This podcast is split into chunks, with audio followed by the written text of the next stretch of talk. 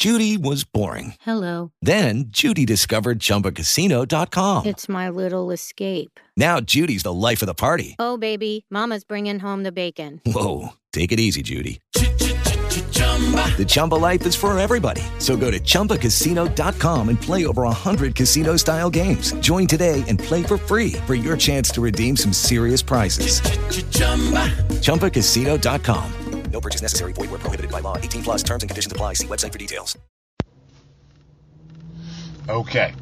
I know how these stories usually go. I heard it from my cousin's best friend's roommates, brothers, sisters, dog walkers, hairdresser. But this story legitimately happened to my best friend in front of my head face. So this is back late 80s, maybe early 90s, because I was like in elementary school right before junior high. November 1st, day after Halloween, we had a great haul. We're sitting up on top of my best friend's roof. He's got a two story house. We're just relaxing. It's a cloudy day, listening to the radio, eating our candy, just shooting the shit. We finally running out of candy. We find this what we thought were stickers when this crazy house that we went to never, you know, we don't usually go to every house. We went to this one, the light was on for the first time in years. We thought it was stickers ended up being those crazy lick on, rub on tattoo things, and they were kind of cool. They had like Mickey Mouse, they had like Batman, Superman symbols, my friend's a big Superman fan. So he goes, licks the Superman thing, sticks one on each forearm.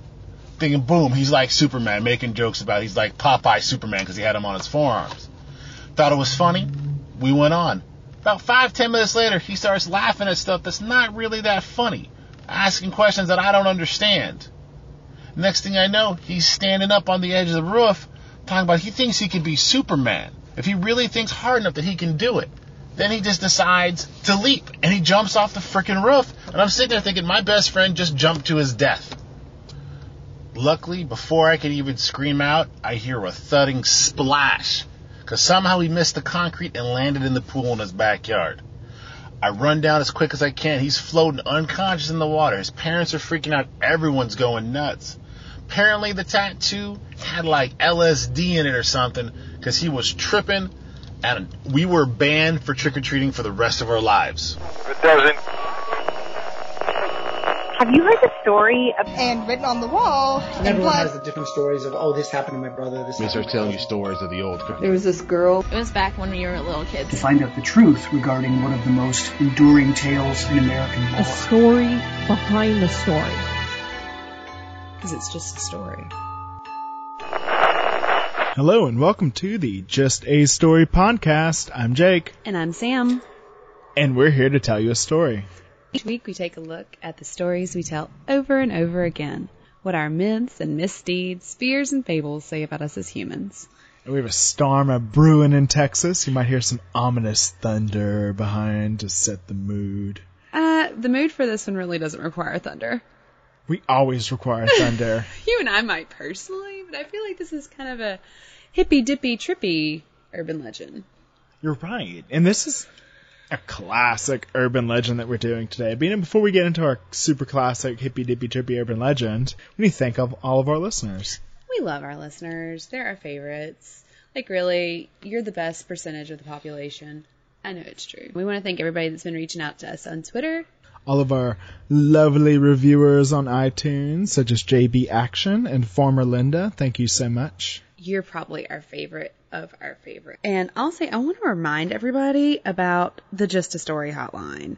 This is a place where you can call and just, you know, talk if you want to, or you can tell us about some of your hometown urban legends, or just call and tell us a story. That's all we're, it's kind of there for.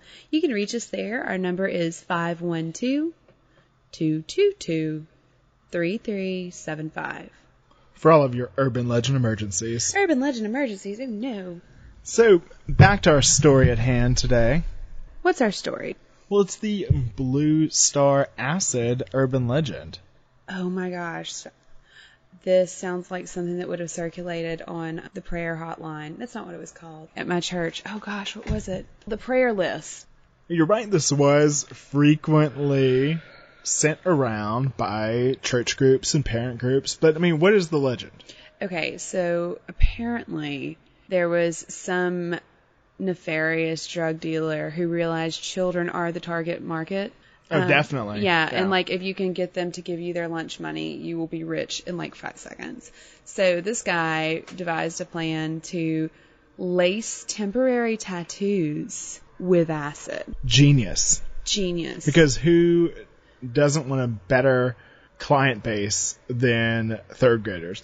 Right, it's the people who can't actually go get tattoos legally. That's who you want to target. So he would put LSD in this, and then they would put it on their skin, and the LSD would be absorbed into their system, and they would get crazy high, and then they'd be addicted forever, And then they die. and then they die. Right? Then you have sex, and then you die. That's what they say on Mean Girls, right? It's pretty much true. Yeah. So yeah, that's the urban legend: is that some nefarious drug dealer targeted children by putting LSD in temporary tattoos. Yeah, and so this was sent around in numerous newsletters and bulletins, and a lot of them had big caps saying, This is very serious.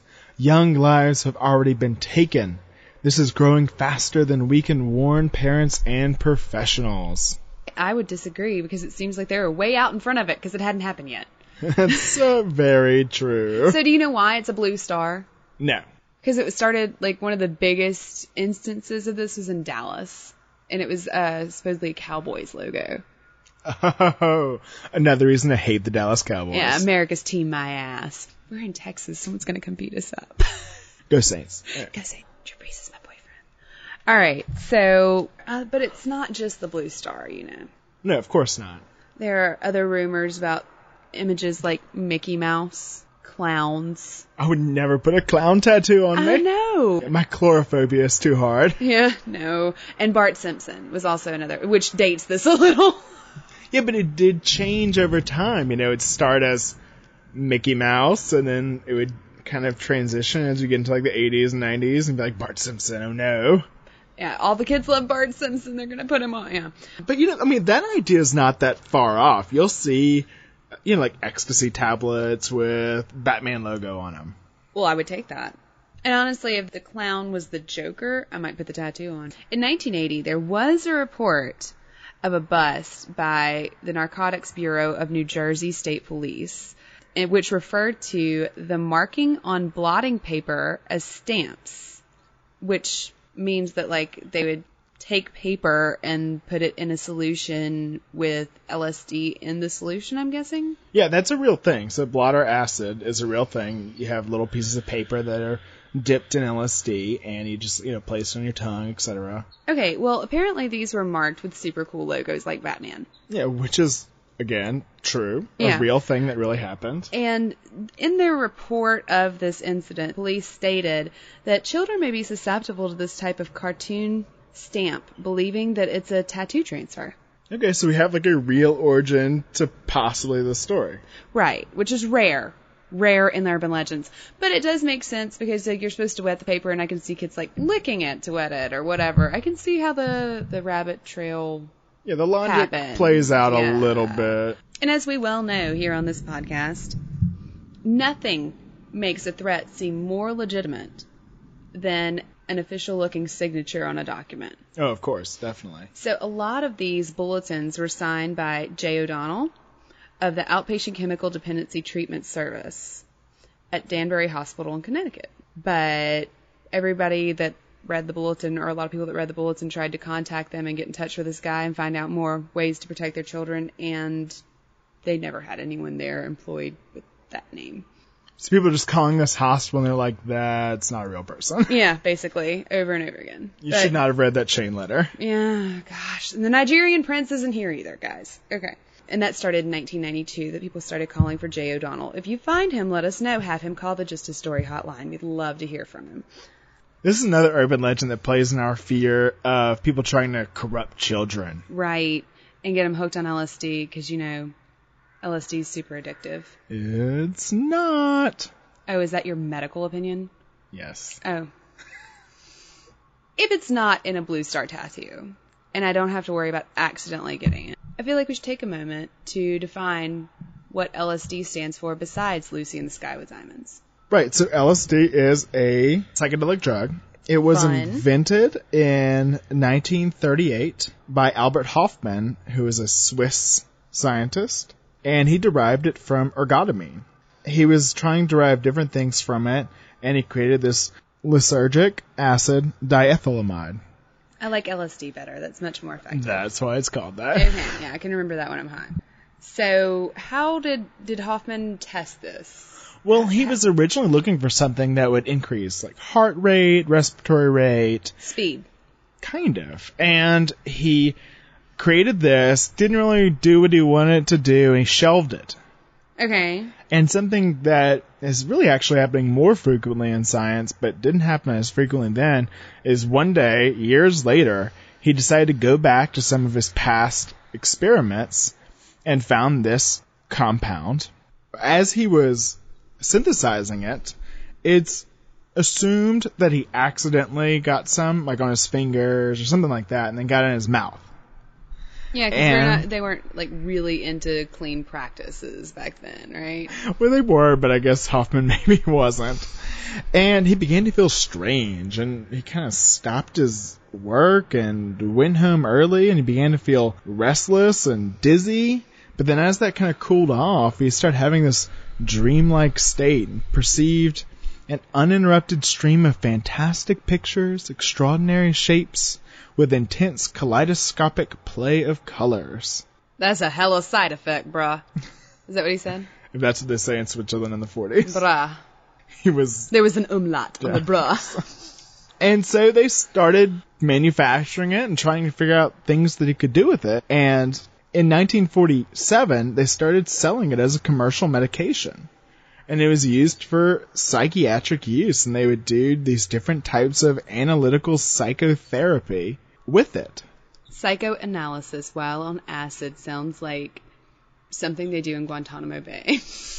It kind of does, you know. Really, they you know they'd be tripping balls, and and then Freud would be sitting there like asking about the mother, you know. Tell me about your mother.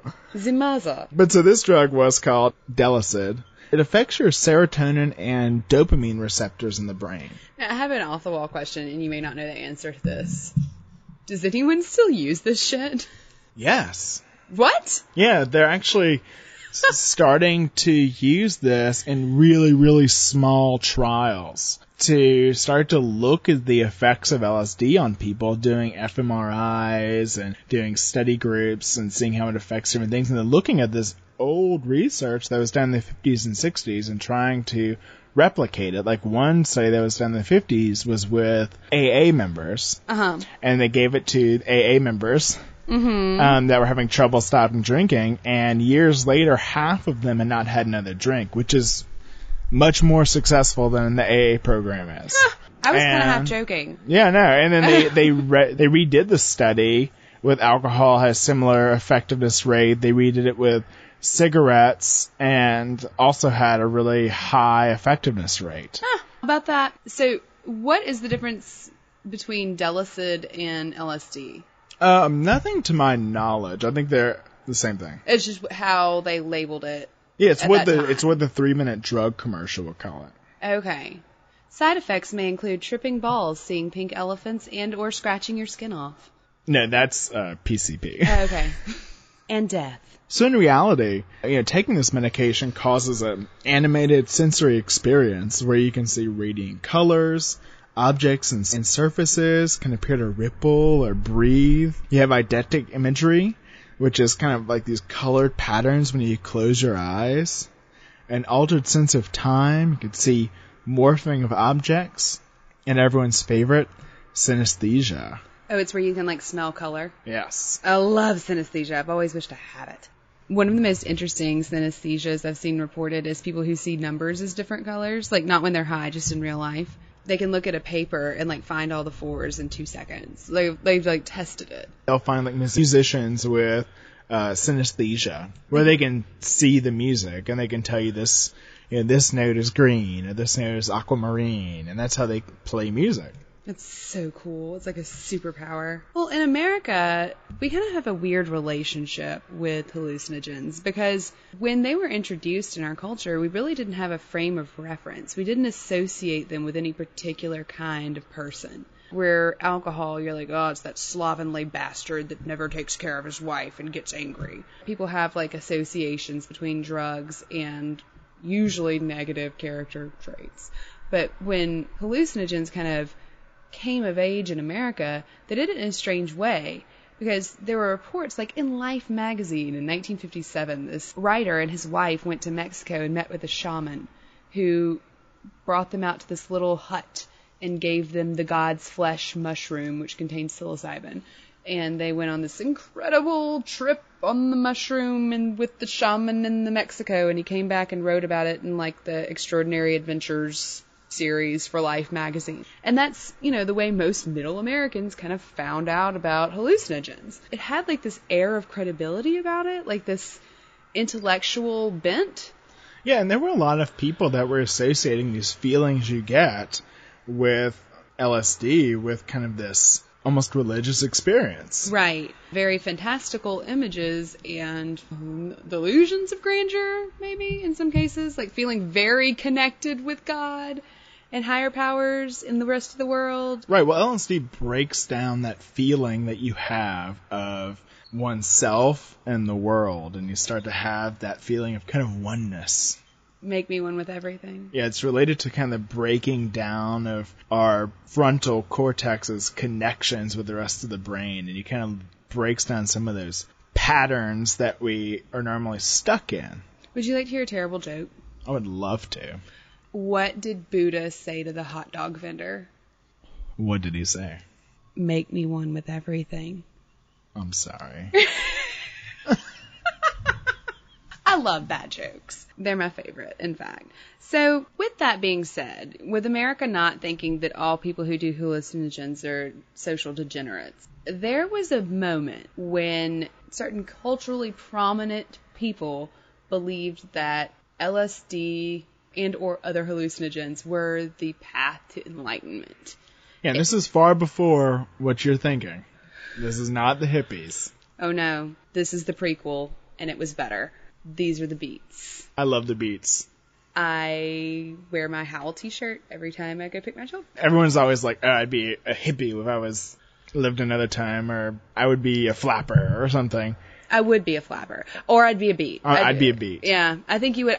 I mean, like just sitting around, like drinking coffee or alcohol and smoking cigarettes and listening to folk music. I mean, it's kind of my life. That sounds amazing. Okay, so for those of you who don't know, the Beats were kind of America's proto counterculture movement. They were people who became disillusioned before it was cool. They were sort of maybe like hipster hippies. Hard to explain. Mainly based in San Francisco. And New York. And New York, yeah, the Village definitely had a beat scene. I don't want to discredit that. People like Jack Kerouac and Allen Ginsberg, those are the two I always think of. Yeah, you could list off 50 people. Yeah. But they were basically in that group. They were all friends and they all had the different um, monikers in Kerouac's book. On the road. Well, in all of his Oh, books. yeah, that's true. And people love to try to figure out who is who. Yeah. So Ginsberg was one of the the prophets of the beat movement, and he was a poet, and he looked like one description I found today said he looked like a Hasidic Jew stuffed in a bear skin. That's amazing. So that's there you go. And he's also bald. There's some fantastic nude portraits of him that we saw in New York. that's another story. Openly gay, like in the 50s, Jewish, brought up in New York. Really cool guy. Suggest you go read everything he ever wrote. Pause, go read it. All of it. All of it. you okay? I'm sorry, do you need a hug? Call the Just a Story hotline and tell me about it. Okay, so he made friends with this fellow named Timothy Leary. Timothy Leary did not look like he should get to hang out with Allen Ginsberg. What do you look like? He was very clean cut and like very buttoned up and had short hair. They all remarked on his short hair. Kind of, I mean, he looked like a psychology professor. Because he was a psychology right, professor. Yeah, good good catch there. At Harvard. And later he became kind of a psychedelic guru who started like a lot of communes and they did orgy stuff and things. Fun. Yeah. And he also kind of coined the thing that would be the meme for the era. It was uh, turn on, tune in, and drop out. Now, in this era, turning someone on meant giving them hallucinogens. And so he was all about doing that. Yeah. One night, on November 26th, 1960, he decided to give Ginsberg some psilocybin. So psilocybin's a psychedelic mushroom with similar effects to LSD. Right, and it can also be synthesized synthetically. There we go. Redundancy is fun. So, after having quite a bit of this, Allen Ginsberg wanders downstairs naked. Of course. Yeah, and he declares that he is the messiah of the psychedelic revolution. And he tells Leary to bring him a phone. And he gets the phone and he starts trying to call the White House and the Kremlin to get in touch with Kennedy and Khrushchev Why? to tell them he's God. Oh, okay. he tells the operator, she's like, May I ask who's calling? He's like, It's God. G O D. God. Of course. Like spelling it out just so she's clear. And when he can't get in touch with Kennedy and he can't get in touch with Khrushchev, he calls Kerouac because we're on a K thing, I guess. Well, that's the next on the and list. then, like, right, obviously. I think like Khrushchev, Kennedy. What's he doing? Like going through his address book, you know, like in the case. But so he calls Kerouac and he tells him, I'm high and naked. I'm the king of the universe. Get on a plane. It's time. And so he decides that this is the start of the psychedelic revolution. He and Leary decide that if they can connect with culturally impactful people and get them started on this drug, it will usher in a new wave of consciousness. It's a wonderful idea. Right. So who do you give this drug to? Well, you start with Thelonious Monk.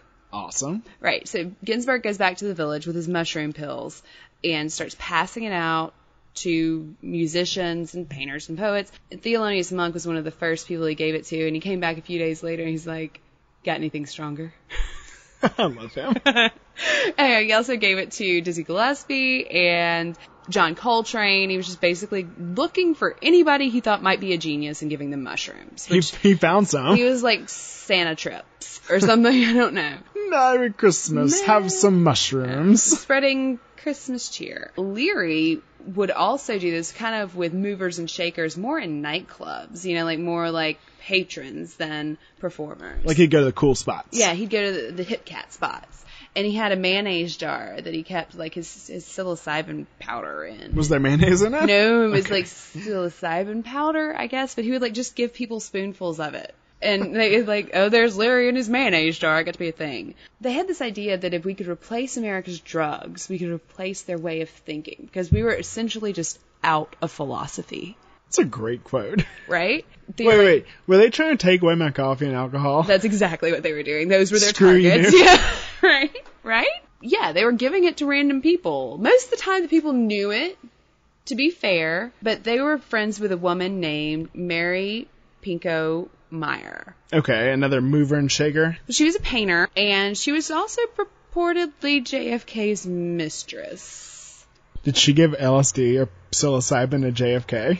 I can neither confirm nor deny. I know she smoked pot with him in the White House. Amazing. That's pretty pretty well documented. But interestingly, we don't know that much about their relationship because she was murdered a year after Kennedy was assassinated, and all of her diaries were quickly confiscated, and her murder remains unsolved. Oh no. Conspiracy. But maybe she gave JFK a little acid. yeah, she did. Yeah, Sure. I think she might have. Let's just say it. She she kept telling him she's like, I know a man who's in a position of power that I think would benefit greatly. And they were they like, okay. And then finally she talked him into giving her a little supply. And she did take it. So who knows? I can only hope. That sounds kind of positive. You know, people are trying to make positive changes by expanding people's minds and changing their philosophy and allowing them to experience new things. And you know, we were talking about new research with LSD, and that's kind of been confirmed in these really tiny studies, which would be interesting to see bigger studies about it, uh, showing that people that even after one dose of medication have a really reduced amount of anxiety and depression in their lives after taking it for years later. It's a magical mystery drug. It's perfect. We started off with this episode talking about these terrible drug dealers that are after people and just secretly giving them LSD. Right. Can you imagine how horrible it would be to accidentally take a LSD and not know what was happening? I mean, thank God that's never happened. But of course it has. Oh no, well it's gotta be some shady, nefarious character that's dosing people, right? It is. Oh, okay, good. It's the United States government. Oh no. So the CIA started a program in 1953 called MK Ultra. That's my stripper name. Now your stripper name is. Positioner Gordon. It's supposed to be the color of your underwear and the last thing you ate, which we just ate Indian food. So they they'll be really. Mine is let's check stripy tikka masala. What's yours? I am I am Coral. I'm Coral Curry. Which sounds more like a news anchor than a stripper. Good job. I think it's wonderful. So MK Ultra was kind of an umbrella term for lots of different experiments that the CIA did on bio and chemical agents. And quote, they were developing a capability in the covert use of biological and chemical materials. And the thought behind it was that this was defensive. They were going to develop this tech because others would. Kind of same with the bomb. I mean, if they're going to do it, we have to do it too. Right. Like one thing I remember reading about a group of scientists who decided that Russia was definitely going to put LSD in the water supply. So they got this scientist to come in and they're like, hey, can you test and see like what amount of LSD they'd have to put in the water supply to make an entire town go crazy? And he's like, yeah, I'll test it. And he's like, oh, hey, I wanted to call and let you know. I did some tests and don't worry about it. The chlorine in the drinking water neutralizes the LSD and it has no effect. And they're like, okay, well, can you figure out how to get around that? I mean, we're not going to. Not that we would do, it. Like, not, no. we'd never. I mean, obviously, but just, you know, in case. Just, just saying. So LSD was a big component of it, but they did do some other things before they really got on the LSD train. Or even wh- while they were. So some of the things they were trying to research were like promoting the intoxicating effects of alcohol, hypnosis, uh, producing amnesia for events preceding and during their use, shocking and confusing over extended periods of time, and producing physical disablement such as paralysis of the leg, acute anemia, etc. That is all from the Senate congressional investigation of this years after it had stopped. I feel like anything that has the word brainwashing in an official document is utterly and completely terrifying. And Oh, I'm yeah. looking at it here. Yes. In quotes, brainwashing. Oh, good. So they did. They they started out doing this kind of stuff, just sort of exploring what the drug could do and what drugs in general could do. And they realized that you know drugs weren't the al- only alternative methods that they could employ. There were plenty of tricks up their sleeves. Oh, really? Oh, really? like a thing of flowers? uh, scarves for days. So they employed magicians to write a manual for them, uh, describing sleight of hand so they could deliver things to each other more easily. And it was called the Manual for Trickery and Deception for the CIA. That is an incredibly interesting aside. They also had magicians figuring out how to hide devices and pins and things like that, plain sight kind of stuff. And uh, they also used electroshock as a means of making unwilling subjects talk. And so the government really got in the LSD business in 1951 when the CIA heard from some of its ears on the ground that a Swiss drug company, Sandoz Pharmaceuticals, had 100 million doses of LSD and they were going to sell it to whoever wanted to buy it. Woo! We better go before the Russians do. Exactly. that was basically our go-to answer to anything. Our excuse, I mean our reason. They went to Switzerland to purchase the drug and they found out that they didn't really have 100 million doses of LSD available. Someone had moved a decimal point. Whoops! Too much drug testing. They only had 40,000 doses. But they bought them.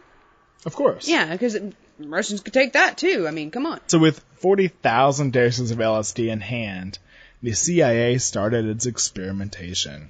And the head of this was Dr. Sidney Gottlieb. He was the head of the CIA's chemical division. He was an interesting character. You know, he was a really young, intelligent person, very driven. He also had a stutter. He had club feet, but also had a penchant for dancing.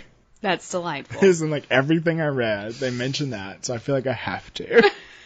he got on his team a man named George Hunter White. Mm. And he oversaw all of these undercover testing. He previously was a narcotics officer and had all kinds of crazy kind of adventures. He even wrote an autobiography at one time, which was never published, kind of talking about all this craziness he ha- did. But like he was an undercover heroin trafficker and helped catch this Chinese gang of heroin traffickers. Another man named Ike Feldman, and we'll talk about him in just a second. Yeah. In a memo that Gottlieb wrote to a researcher, he kind of talked about what he was looking for for mind control. He wanted it as both like offensive and defensive purposes. So, quote, a disturbance of memory, discrediting by aberrant behavior, alteration of sex patterns, eliciting of information, suggestibility, and creation of dependence. It started out pretty credibly, and then the boys started playing with the inventory. It sounds like they got a little raucous. Well, they were. It was kind of encouraged. It was kind of encouraged, but like somebody got wind that some prankster was gonna dose the punch at the Christmas party for the CIA with LSD, and they had to write a very strongly worded memo that says, I discourage putting the substance in the punch as it can cause insanity for 8 to 18 hours, possibly longer. Of course, the CIA agent continued to dose each other. First, it was like, you will know about it, and you'll get to go in a little room with padded walls and take your acid and, like, know what your acid's gonna do to you. But then it wasn't. Yeah, then it was like, ha, get him. White started some of his experimentation. He has no scientific background, but him and his wife would host parties. Uh huh. And they would give their partygoers spiked drinks, spiked with LSD. Fun. Oh my gosh. And he would just watch watch everything go on and take notes. So he wouldn't take it? Oh, he would take it too.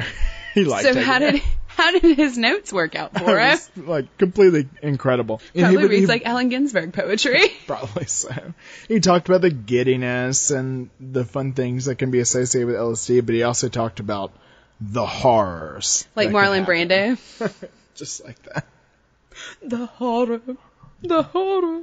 Okay, so he moves to San Francisco and he opens, and listeners, I shit you not, this is actually true, a government funded whorehouse. Hell yes. And the purpose of said government funded whorehouse, which he calls the pad. Oh, that's such a cool name. Oh, wait, you want to hear a really cool name? Yes. He does this on behalf of an operation codenamed Operation Midnight Climax. I think I saw that movie. I know.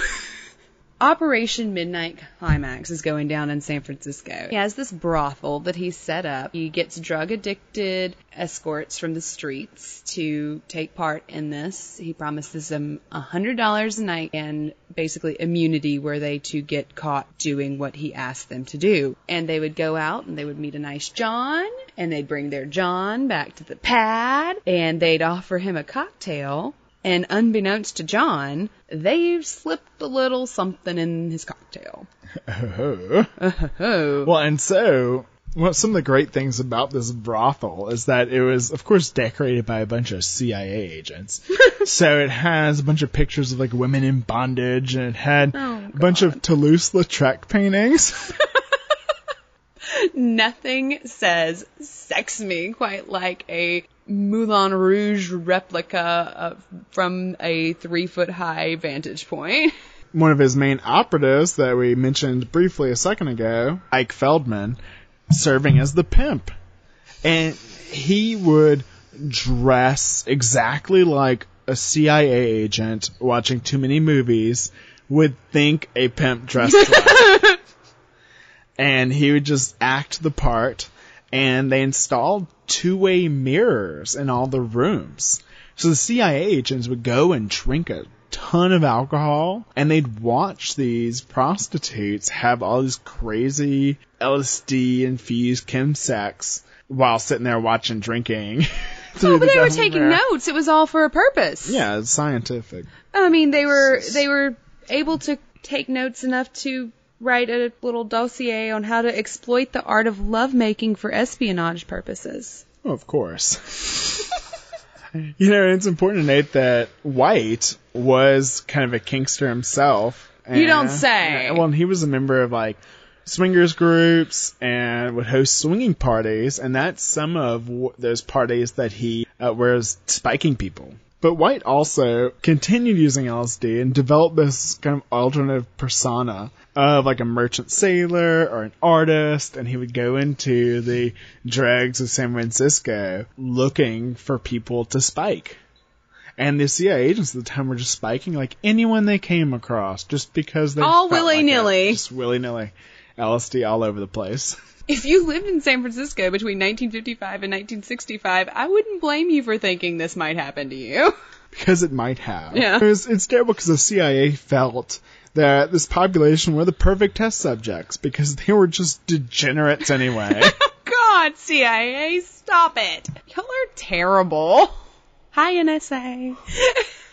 I'm sure White moved on with his life later and looked back and was like, ah, it's when I was a kid. I didn't know what I was doing. I shouldn't have done that. I feel a little bad. White was a nut job. He was just kind of crazy the rest of his life. We talked about his writing his autobiography of his crazy adventures as a narcotic officer. He also wrote to Gottlieb in 1971 in a letter and it's to quote, Of course I was a very minor missionary, actually a heretic, but I toiled wholeheartedly in the vineyard because it was fun, fun, fun. Where else could a red-blooded American boy lie, kill and cheat, steal, deceive, rape and pillage with the sanction and blessing of the All-Highest? Pretty good stuff, brother. He actually wrote Brudder. Yeah, like Hulk Hogan. This fella, he's a piece of work, I tell you. But it's a good thing they got rid of all those sex perverts that were working in the government. Yeah, right. Well, the CIA had their little brothel, and they also were still hosting parties in New York. This was through the 50s and mid 60s. Coast to coast, babe. Yeah, we're hitting all the spots. They also were giving out grants. Oh, how kind of them. Yeah, you know, they developed these research grant organizations and no one knew they were linked to the CIA and they were giving out grants to universities and research institutions and hospitals. That all sounds so kind yeah, of them, right? yeah, to do this kind of covert LSD research Oh, and mind control research. oh, Yeah. oh. And so 12 hospitals were involved, including one that experimented on terminal cancer patients without their knowledge. But they gave him LSD? Yeah. Kind of not that bad. Uh, it kind of depends how you look at it. Three prisons. One, they did experiments on criminal sexual sociopaths. Oh, good. Then they also did research at the National Institute of Mental Health Addiction Research Center at the Lexington Rehab Center. Oh, is this the stuff you're talking about where it made it so much easier for them to stop with the alcohol and all that kind of stuff? No. So this is an experiment where they got people to do it willingly because they promised them the drug of their choice if they experimented with them. This sounds like college. Basically. if you participated and you were a heroin addict, you would first do a little LSD, Uh huh. and then they'd give you some heroin. For your trouble. Thanks. Uncle Sam says thanks. Government sponsored brothels and drug addictions. Yay!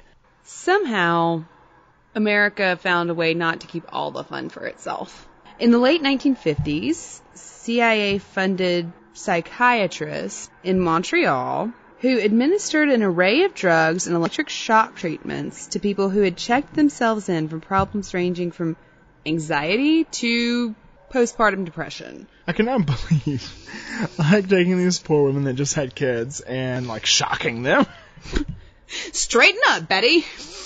Get your shit together. You have breakfast to make. You feed the, need to feed the babies. Actually makes a lot of sense to me. um, so they, they did sue, and the U.S. government has paid more than a million dollars to nine Canadians. Sounds right. Yeah, I think I'm amazed that the total's that low, honestly. And, you know, a couple people may have died as a result of the CIA's fondness for LSD. It's important to say that the deaths were not at the end. No, they weren't like, and then they stopped because people died. No. Okay, so one of them was Dr. Frank Olson, and he was a biological researcher for the CIA. And he attended a conference in Deep Creek Lake in Maryland in 1953. So it's very much at the beginning of this. And this is when they were still kind of dosing each other. Yeah, they they spiked some drinks and like didn't tell anybody they were gonna do it, and everybody else kind of moved on with their lives after they had their crazy trip. But it sort of locked Olson into this like spiral of depression. It seems Yeah, he started having like symptoms of paranoia and schizophrenia. less than positive. And so while all the other scientists recovered, he was, you know, in this crazy kind of depressive loop. And he was brought in by the CIA. They were going to take him to a psychiatric facility to get help. Okay. And so he was with a CIA agent at a hotel. That night, Were there Toulouse-Lautrec paintings? Probably so. That night, the CIA officer Lashbrook woke to a loud crash of glass. Olson had crashed through the closed window blind and the closed window, and he fell to his death from the window of our room on the 10th floor. Yeah, but, you know, there were also signs that he may have been just hit in the head and thrown out a window. Yeah, that's kind of found out a lot later. he had a little blunt force trauma to the back of his head. Hmm. Hmm. And then there was another instance with a woman named Barbara Newsom. And she was part of a swinging circle of a friend of White's. And she attended one of White's parties and she brought her 20 month old daughter. Yeah, I'm guessing this wasn't one of those swinging parties. I think we're assuming too much credibility, but I don't know. And she was admitted to psych facilities on and off for the next. There's all kind of conspiracy theories about her if you want to go down that rabbit hole. So we talked about what White did after all of this, and Dr. Gottlieb retired, and he actually spent the rest of his life working with dying AIDS and cancer patients. And he was working, as he said, on the side of the angels instead of the devil. And he actually became a Zen Buddhist. You know who else became a Zen Buddhist? Who's that? Ginsberg. Hmm. I'm sure he was. They were both taking a little bit of acid. Eh, it seems like Buddha and acid go together like peas and carrots. And so eventually this all came out. It first came out in a New York Times article in 1974. Well, that's interesting because they burned all the files in 1973. Yes. okay. So after all the files were burned, a year later, they exposed some of the ideas behind it. oh my god, look at this list of yeah, names. Yeah. And so Donald Rumsfeld, then chief of staff for President Ford, and Rumsfeld's deputy, Dick Cheney, wanted Hersh prosecuted for revealing government secrets. But Ford did not listen to them, and he appointed a committee chaired by Vice President Rockefeller Oh my goodness. and Senator Church also headed a congressional investigation. They are also called the Church Committee. Oh, okay. Yeah. I've heard that. Yeah. Um, they investigated it in 1974 and then later had to do the investigation again because someone had filed a Freedom of Information Act and actually was able to find a bunch of documents that had not been burned. And with that information, they were able to go on and investigate a lot further into this and get a lot of the details that we know now. You know, there's a very controversial and important book about this called The Search for the Manchurian Candidate by John Marks that came out in 1979. I mean, you just glossed over this, but Teddy Kennedy was one of the ones that held the hearings. Yes. Yeah. And there are some actual, like, some of the quotes I said may have been from him. Like, a lot of the questioning was him. He was the big pusher of it. It looks like Gottlieb really didn't want to talk about MK Ultra. Right. The only way he would talk is if they gave him kind of immunity. I don't blame him. No, yeah, definitely. I I would yeah, I would not want to talk about it either. So Teddy Kennedy was like, My brother got hooked on LSD because of the government and went after him. Is that your Kennedy impression? I'm not doing a Boston accent. I have too many R's for that. No one was so much punished for MK Ultra as maybe discredited or mocked relentlessly. Yeah, well, Schlesinger, our favorite CIA operative, he did decree that the CIA would not do anything illegal after this. We'll see how that pans out. Don't you think all of the stuff that Rumsfeld and Cheney were saying sound a whole lot like Snowden? Yeah. Oh, gosh, history, stop repeating yourself. It's all this is only like 50 years ago. I I feel like our memory ago. just keeps getting shorter and shorter and shorter. And our mistakes are better documented than ever. blame it on the LSD. LSD ruined everything. Getting bad flashbacks.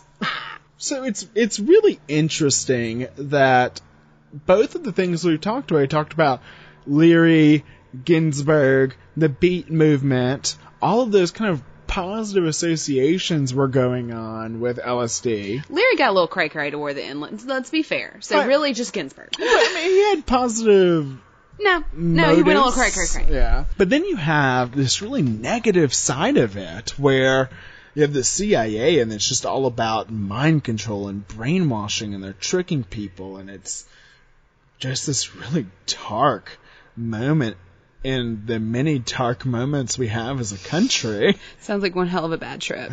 Exactly. So, Leary is one of the first people that wrote about how important our context is in taking drugs.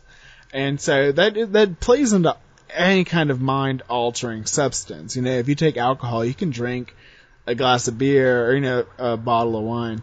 And if you're in a bad mood, it's gonna just make you feel more like shit. Mm-hmm. But if you're out having a good time, you're hanging out with friends, and you have a bottle of wine, you're gonna feel completely different. Right.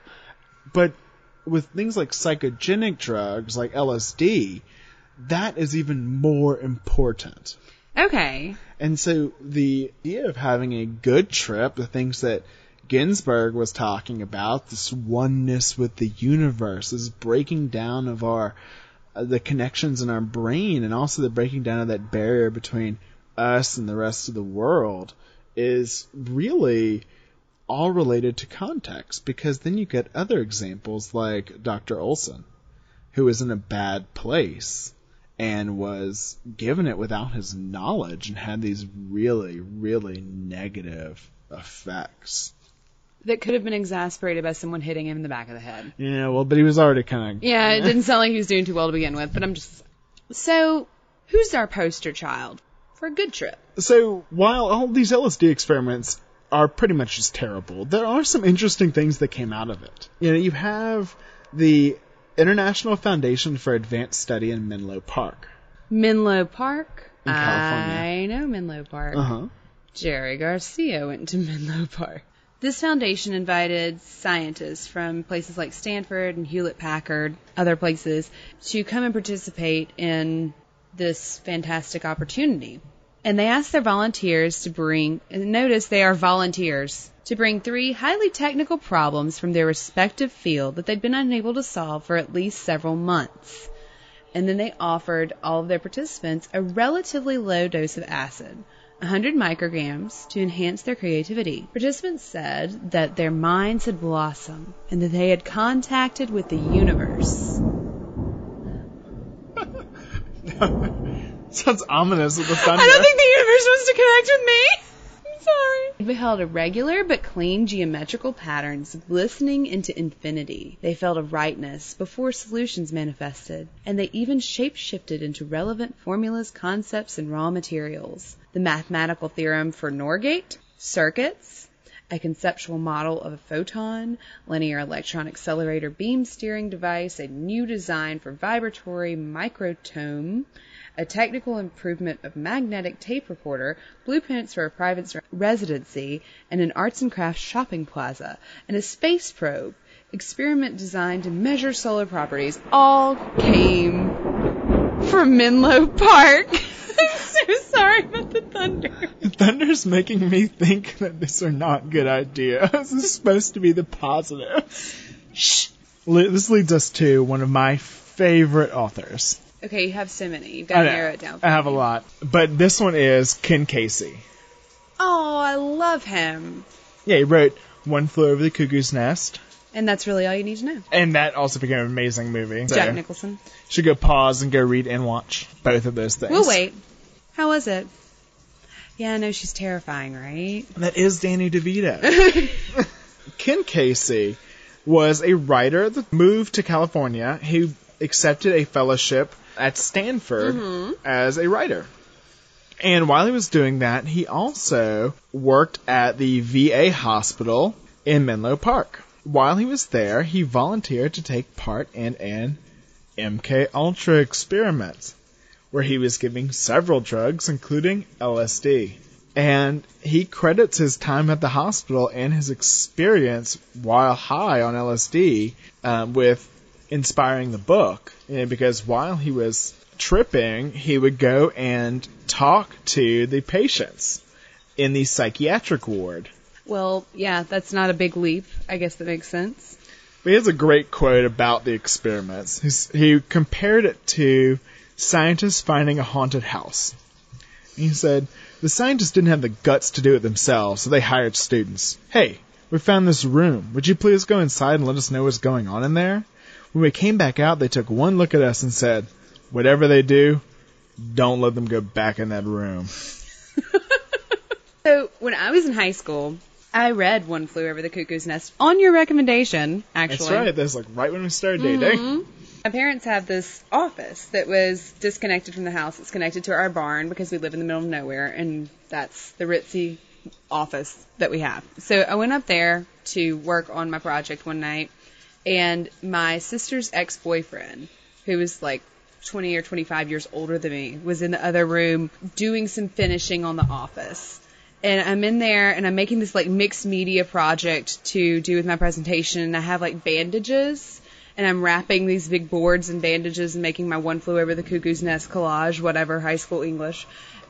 From the other room, I hear this like blood curdling scream.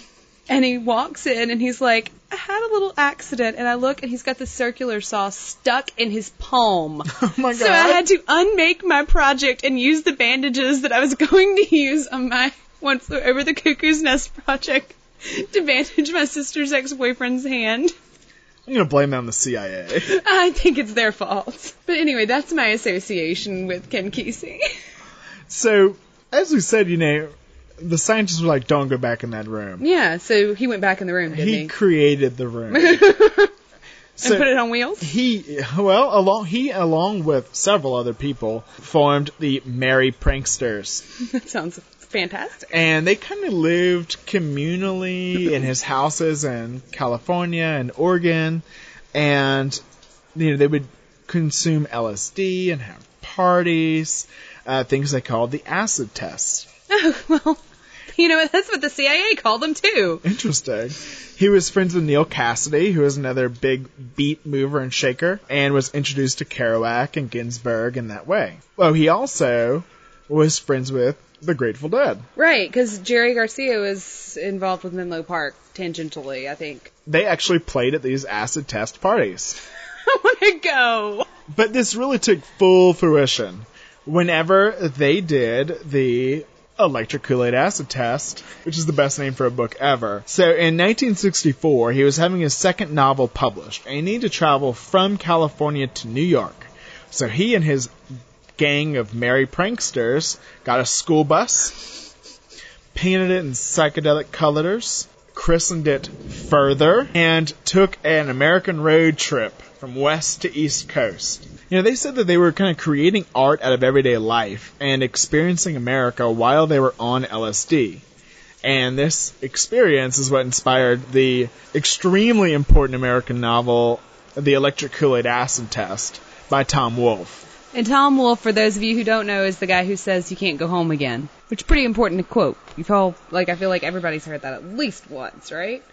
And so while talking about his use of acid, he said, I believe that with the advent of acid, we discovered a new way to think, and it had to do with piecing together new thoughts in your mind. Why is it that people think it's so evil? What is it about it that scares people so deeply, even the guy that invented it?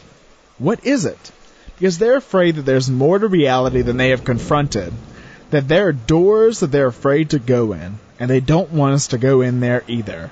Because if we go in, we might learn something they don't know, and that makes us a little out of their control. Well, this is definitely subverting the mind control idea, isn't it? it's freeing your mind as opposed to allowing other people to drive you. And he's talking about it in a very positive light, but there can be very negative effects to it. So when you think of the negative effects, what do you think of? Bad trips, man. Yeah, bad trips. And, you know, those are real things, and that's associated with panic attacks and just high anxiety. And it also has to do with that break of kind of our logic system and how we can, you know, worry that this trip is never going to end. And those that already have some kind of like psychosis and psychological problems, it can really make them a lot worse, which is probably what happened with Dr. Olson. Right. And anything related to psychosis can get worse, right? Yeah, and then you can also have like PTSD related to these bad trips. And you can have flashbacks months or years later. Just like in your everyday life when you're like sitting around. Yeah. That's crazy. I thought that you were referring to like people experiencing like PTSD while they were in the bad trip, like having flashbacks to a traumatic experience. But the idea that you could flash back to a bad trip when you're like buying lettuce Yeah. is terrifying. You know, another negative effect of maybe hallucinogens and definitely creepy CIA experiments? What's that? Bombs. What do you mean? Well, there was one guy, and his name was Theodore Kaczynski, Okay. and he participated in some interesting experiments during his time at Harvard. And I think it may have had a really lasting effect on his worldview. Okay, well, what kind of experiments? I mean, he was like MK Ultra stuff? It was, it was related. Ted was studying, he was doing his undergrad at Harvard, and he started school when he was 16 because he'd skipped two grades. He was incredibly smart. He had an IQ of about 167. Very bright guy. And this is in the early 60s. And he went on to get his PhD in math and taught at Berkeley for a while before moving to Montana. And he went under the care, tutelage, control, something of uh, a man named Harry Murray, who is the head of the Department of Social Relations at Harvard.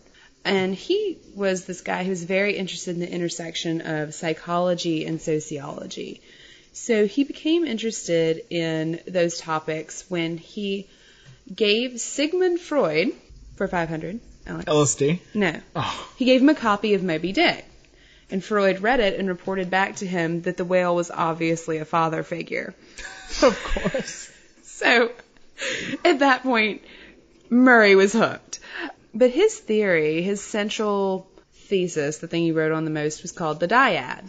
And it sort of replaced standalone ego or self, one person, with the idea that you're a dyad or the smallest unit of social building. And he was very interested in collapsing everything into like a world government. He believed that we had to stop being national and start being more worldly. I don't know why all these conspiracy theories think that the CIA is out to experiment on us and create a one world government. I don't either. He was very, but like he was openly a fan of the one world government. And so he was working at Harvard, but during the war, World War II, he had worked with the predecessor of the CIA, Office of Strategic Services. And he was sort of inspired by the bomb to really break down the individual's walls. And he kind of put this into practice when he was devising a psychological screening test. And according to Timothy Leary, who came back to Harvard around the end of Murray's tenure, he was very interested in brainwashing and mind altering hallucinogenic drugs. Okay. So, what did he do while he was at Harvard? Well, he did a thing called the multiform assessment of personality development among gifted college men. So, I'm guessing that Ted Kaczynski was a part of this. He was. You said he was pressured into doing it. And I don't know exactly what that means. Students were reimbursed for their time and got some credits and stuff. But really, I'm not sure that the benefits outweigh the cost. Because it sounds like it was pretty fucking horrible. They would do like these mock interrogations or, but he would have the volunteers write out like these long essays about like their belief systems and they went through a battery of tests like Rorschach tests and smell association tests and these big multifaceted personality inventories and he would get them to write about toilet training and thumb sucking and erotic fantasies, Freud. masturbation, etc. Which are all the Freudian stages. Freudian of stages of development. And then he'd give them like a young lawyer, usually like a student or somebody who's fresh out of law school, and he would strap the subject in a chair and hook them up to electrodes and other equipment. And then he'd go on the other side of a two-way mirror and watch as this older man came in and interrogated them about their belief system and basically tried to pick it apart. And they had to stand up for it and insist on their own personal beliefs. And they would invariably do pretty poorly and get really upset. They were in these rooms with like brightly, bright, bright, bright lights that would flash and stuff, and they would monitor all their physiological responses to this systematic dismantling of their worldview. Sounds like something out of Anthony Burgess, like oh my Clockwork god, it Orange sounds kind of so stuff. made up, right? And there may have been a little LSD involved, but we don't know because all the documents were burned in 1973. a Um, lot of people think it was. yeah, a lot of people think it was. Kaczynski says he can't be sure, interestingly. And his nickname during all of this, because all of the subjects were given code names, was Lawful. Waffle? Lawful. Falafel. Is Law. that his porn name? White falafel. So Leary came back to Harvard while all this was going on, and Murray okayed his experimentation with psilocybin and other hallucinogens. And he kind of said, "Yeah, you can just use these kids I'm experimenting on. That's cool." So there's a really good chance that that young Teddy was indeed exposed to some shrooms or things. Leary reported on this pretty extensively. And years later, David Kaczynski, who was Ted's brother, wrote an article that was titled, Was My Brother a Sort of Manchurian Candidate Programmed to Kill by Our Government in a CIA Thought Experiment Gone Awry? I bet he said yes. Um, well, it's possible. So okay, so all these crazy experiments that I can't imagine going through happened. I mean, what happened after he went on and got his PhD in math, which you've got to be pretty crazy to do that. To begin with, and moved to Montana and lived in a cabin with electricity. Well, Teddy started mailing bombs. Wait, what do you mean? He started making bombs and mailing them. Okay. Oh, okay. Ted Kaczynski. You're not putting it together. No, it sounds familiar. The Unabomber. I thought so. He made like one bomb. No, Una. Okay, you know how like anybody in an official position of power feels like they can exercise that power by creating like acronyms and weird words. Yeah, it makes you sound smart. He sent his bombs to usually universities or airlines. So they did U N A bomber. Oh. He, and I, yeah, I always So- thought it was uni, like one. Right. Maybe- So, so Ted Kaczynski, the famous Unabomber, Yeah, the- who looks a lot like Weird Al, Yeah, God, I know. was mailing out bombs to universities and airlines and things like that. When did that start? In 1978. I mean, how did we actually catch this guy? How did we find out who he was? Well, um, forensic linguistics. That sounds like a whole Pandora's box. It is, but Teddy liked to write. I'm gonna call him Teddy. I don't know why. I feel like it feels right. So Teddy liked to write, and he started writing in 1995, which might give you some idea about the longevity of his career as a terrorist. And he would write really extensive, long statements about why he was doing what he was doing.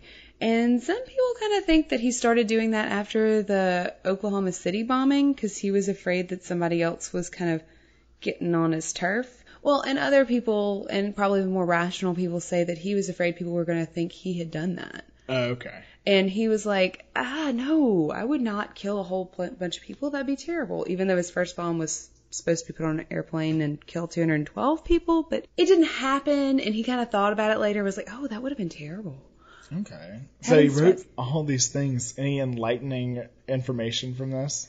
Um, well, he did write a 35,000 word manifesto. Oh, as all great sociopaths do. So some some choice quotes from Kaczynski's manifesto, which he actually did not entitle manifesto. That was a label put on it by the media, which I think was fair. That was not a stretch. Yeah, but he titled it thoughtfully.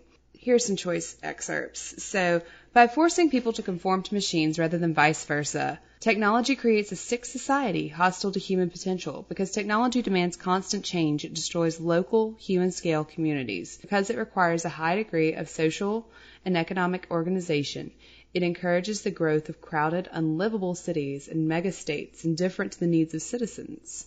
Uh, So he had a problem with just all of society's structure in general. And technology. Yeah. Real problem with technology. Yeah, because he moved. That's why he moved out into a cabin in the woods and didn't have no electricity, electricity. yeah, things like that.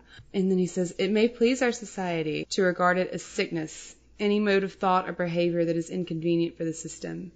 And this is plausible because when an individual doesn't fit into the system, it causes pain to the individual as well as problems for the system. Thus, the manipulation of an individual to adjust him to the system is seen as a cure for sickness and therefore good. wow, what would Freud say about that? What would Murray say about that? Yeah, very interesting. And then he goes on to talk about how our society has an infrastructure dedicated to modifying behavior. You have to wonder if his penchant for writing all of his beliefs down was caused by Murray or just being crazy. The outline for this document looks like it might have been related to the test. That is very interesting. So he wrote very eloquently. I mean, you have to remember, man was a genius. Like literally, I mean, that's not a subjective judgment on his choice of artistic medium.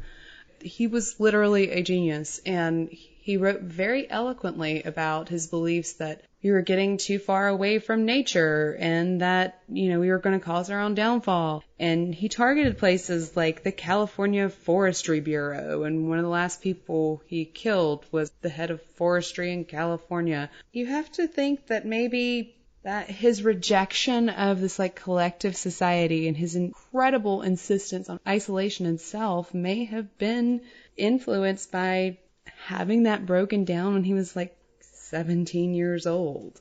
And that is just so interesting. I mean, so he eventually was caught. He was. They recognized some some features of his writing um, as being very academic. The 35,000 word document that he sent to the New York Times, Washington Post was formatted very similarly to a thesis that would have been written in the late 60s. And the analyst working on that recognized the patterns and was able to kind of say, oh, I think he's a little older than we thought, and say, I think he has more education than we previously thought. He also went out of his way to mention that he had no college education twice, and it was the only personal detail he ever gave. Don't think of pink elephants. Yeah, and they're like, mm, maybe he has PhD in mathematics, just guessing. I was thinking maybe he's a pink elephant, whatever. Yeah, whatever. So he did that, and then there was actually, so interestingly, his brother recognized the writing and brought in a lot of his old writing. And they saw that in a letter to someone on their birthday, when Ted was younger, he'd written, You can't have your cake and eat it too. Oh, so you like messed up that saying. It's actually correct. Oh. Everyone else messes it up. The man has 167 IQ. Don't call him on his shit. um, but the Unabomber had also used the phrase, you can't have your cake and eat it too, in his letters to the post. So this is all Marie Antoinette's fault. It basically is. But they went out to his cabin and they found a bomb in the making. And they were like, oh, by the way, that's not a good idea. And they arrested him and they took him in and he wanted to represent himself because they kept trying to insist that he was he was crazy. He's like, I'm not crazy. I don't want the insanity defense. And none of his lawyers would go for it. And he was like, so I'll just represent myself. And they were like, oh, but you're not competent to, to represent yourself because you're crazy. So he was caught in this really weird loop and people were accusing him of insanity and people were saying he had paranoid delusions and all this stuff. And he's Probably like, all true. I don't know it all. No, oh my god. You can't be paranoid- paranoid if it's true. I guess it's a good point. He actually was like the subject of horrible government experiments. They They were trying to break down the individual self and make him into a like dyad, just one unit in society. So he was right. I kind of think he was. I mean, he shouldn't have killed people. That was not good judgment, Teddy. But like, you can't be paranoid if it's true. In reality, it probably was that he was a par- he was kind of a paranoid delusional, maybe paranoid schizophrenic, and this just made it a thousand times worse. No, I think he just no. I don't think he was. I do not think he was a schizophrenic. Well, I mean, or like just paranoid delusional, you know. I don't think he was delusional. It happened. It was not just a story. Well, we will just agree to disagree. you can be on the Unabomber side. I don't think he should have mailed bombs.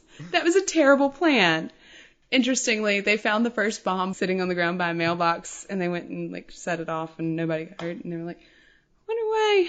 Wonder why he didn't mail that one." When later, when they realized it was him, and they went and like looked at the dimensions of the box, and he'd made it too big to fit in the mailbox. She was like, I'm just gonna put this here. So yeah, genius. yeah, NASA's never made a mistake either. Never moved a decimal point the wrong spot. But- So much LSD. that is a great example of how LSD used in a really negative way it can lead to some terribly negative consequences. like mailing some bombs. Yeah, and, and I mean, all, of course, all the horrible things that the CIA did. You know, we talked about some of the positive things too, and like I mentioned earlier, there's a lot of new research into LSD. It's extremely interesting. I mean, it's just small little studies, small sample sizes, so you can't really extrapolate too much from it, but these are kind of what's like discovery research. Like you, you were doing it to say, hey, look, maybe this is true. We should do a big study. Give me some money, funding to do it, and maybe some LSD too. Give me money and drugs and I'll do all the research. So, as we mentioned, you know, whenever you're taking these psychedelics like psilocybin or LSD, there's a change in how the brain's functioning. And it, it just breaks down that default mode network, which is a group of brain structures found in the frontal and prefrontal cortex. And that's what's responsible for your ego or your sense of self. Mm-hmm. And so that's when you can have that ego breakdown. You can stop with this kind of rigid, habitual thinking that we normally have. And you're able to kind of go past those boundaries and those walls dissolve. So maybe if somebody had just slipped Teddy some LSD later in life, or had not done it under such dire circumstances. You know, in 2006, John Hopkins did a study with 36 volunteers and showed that after use with the psychedelics, they were more sensitive, compassionate, tolerant, to, and have increased positive relationships and an increased need to serve others. Some other modern day greats that um, have kind of supported these ideas are Steve Jobs uh-huh. and Tim Ferriss and Oliver Sacks. Well, anything Oliver Sacks says is gospel. Yeah, I'm just on board. So you can see that if you take it in a really positive way, as in we talked about with Ken Kesey, if you're in a positive place, if you know what you're getting yourself into, it can lead to some good things. But if you happen to be a young kid away at school when you're almost too young to be there and be forced into a chair where you have to defend your belief system and have electrodes hooked up to you and get berated for hours and abused, and you know, you're dosed with psychotropic drugs, you might become the Unabomber. But even if you live through that hell, come out the other side, and find yourself desperately trying to warn the public of the dangers of trusting the government, people will tell you. That's just a story. It's just a story. Lucky Land Casino asking people what's the weirdest place you've gotten lucky? Lucky? In line at the deli, I guess? Aha, in my dentist's office. More than once, actually. Do I have to say? Yes, you do. In the car before my kids' PTA meeting. Really? Yes. Excuse me, what's the weirdest place you've gotten lucky? I never win and tell. Well, there you have it. You can get lucky anywhere playing at LuckyLandSlots.com. Play for free right now. Are you feeling lucky? No purchase necessary. Void where prohibited by law. 18 plus. Terms and conditions apply. See website for details.